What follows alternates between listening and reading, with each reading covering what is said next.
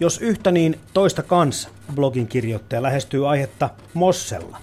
Tänään autoillessani Nissan Primeralla Keski-Suomeen ja takaisin kuuntelin autoradiota. Sieltä tulee nykyään ihan hyviä ohjelmia, selkeämmin kuuluvia kuitenkin kuin aikanaan Moskvits 407 Toosasta.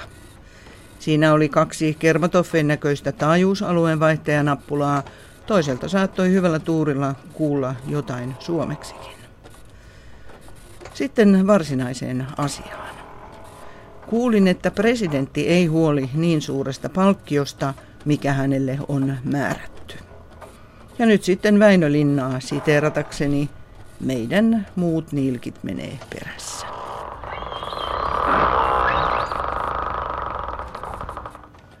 Sitten vieraillaan Kauppalehden uutisblogissa, jossa kirjoitetaan aiheesta näin. Presidentti Sauli Niinistön käynnistämä keskustelu palkkojen alentamisesta polkaisi käyntiin vilkkaan debatin siitä, pitäisikö myös yritysjohtajien osallistua palkkatalkoisiin esimerkkiä näyttämällä. Elinkeinoelämän keskusliitto pesaa presidenttiä solidaarisesti.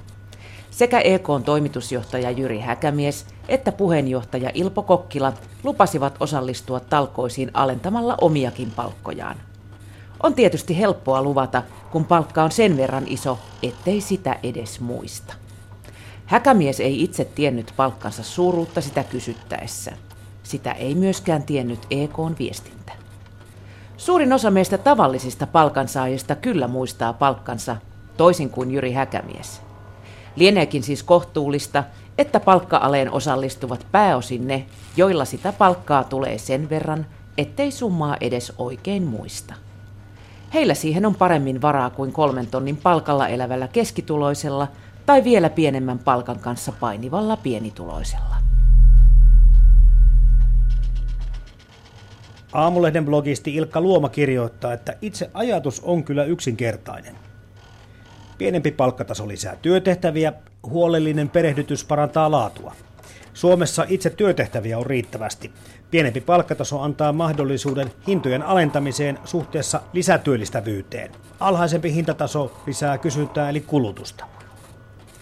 Luoma jatkaa vielä ajatustaan, että ihmisille ei ole tärkeintä itse rahamäärä, vaan palkalla saatava ostovoima.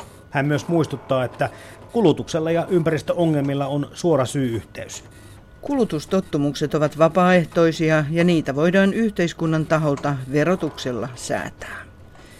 Ehkä lähitulevaisuuden tavaksi muotoutuu kulutuksen verotus tuote- ja palveluryhmittäin suoranaisen tuloverotuksen pienentyessä huomattavasti. Näin jokainen itse päättää, mihin osallistuu ja mitä kuluttaa.